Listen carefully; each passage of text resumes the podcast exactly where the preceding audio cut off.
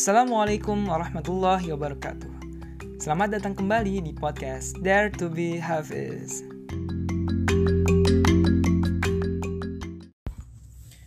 A'udzu billahi minasy syaithanir rajim. Ya ayyuhalladzina amanu udkhulu fis silmi kaffah ولا تتبعوا خطوات الشيطان إنه لكم عدو مبين. Wahai orang-orang yang beriman, masuklah ke dalam Islam secara keseluruhan dan janganlah kamu ikuti langkah-langkah setan. Sungguh ia musuh yang nyata bagimu.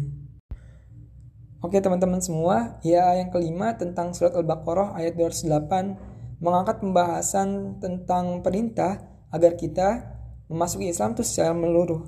Jadi kita menerima seluruh syariat Islam tanpa terkecuali, bukannya mengimani sebagian lalu mengingkari sebagian. Nah, eh, terus juga dilanjutkan dengan larangan gitu untuk kita mengikuti langkah-langkah setan gitu. Kenapa teman-teman begitu? Karena sejatinya langkah-langkah setan itu langkah-langkah yang biasanya itu lembut gitu, yang perlahan-lahan menjerumuskan kita. Misalnya contoh, ada orang yang dia tuh pacaran, awalnya tuh kayak memikir, ya udahlah gue pacaran nggak sentuhan tangan ini ya nggak masalah gitu, gue jalan berdua tanpa sentuhan, tanpa ada jaraknya nggak masalah gitu. Lama-lama akhirnya apa gitu, oh udah kebiasaan jalan bareng, ah nggak apa-apa lah pegangan tangan doang gitu, nggak apa-apa lah pegangan tangan doang, lama-lama lanjut-lanjut lanjut ke yang lainnya sampai akhirnya bisa berzina, bahkan bisa berakhir pembunuhan. Jadi itulah langkah-langkah setan yang benar-benar nyata gitu sebagai musuh kita, maka kita harus berhati-hati terhadap hal tersebut yang biasanya kata-katanya tuh ya udahlah gitu doang gitu ya. Nah itu Itu adalah godaan setan. Maka kita benar-benar harus menjauhi hal tersebut.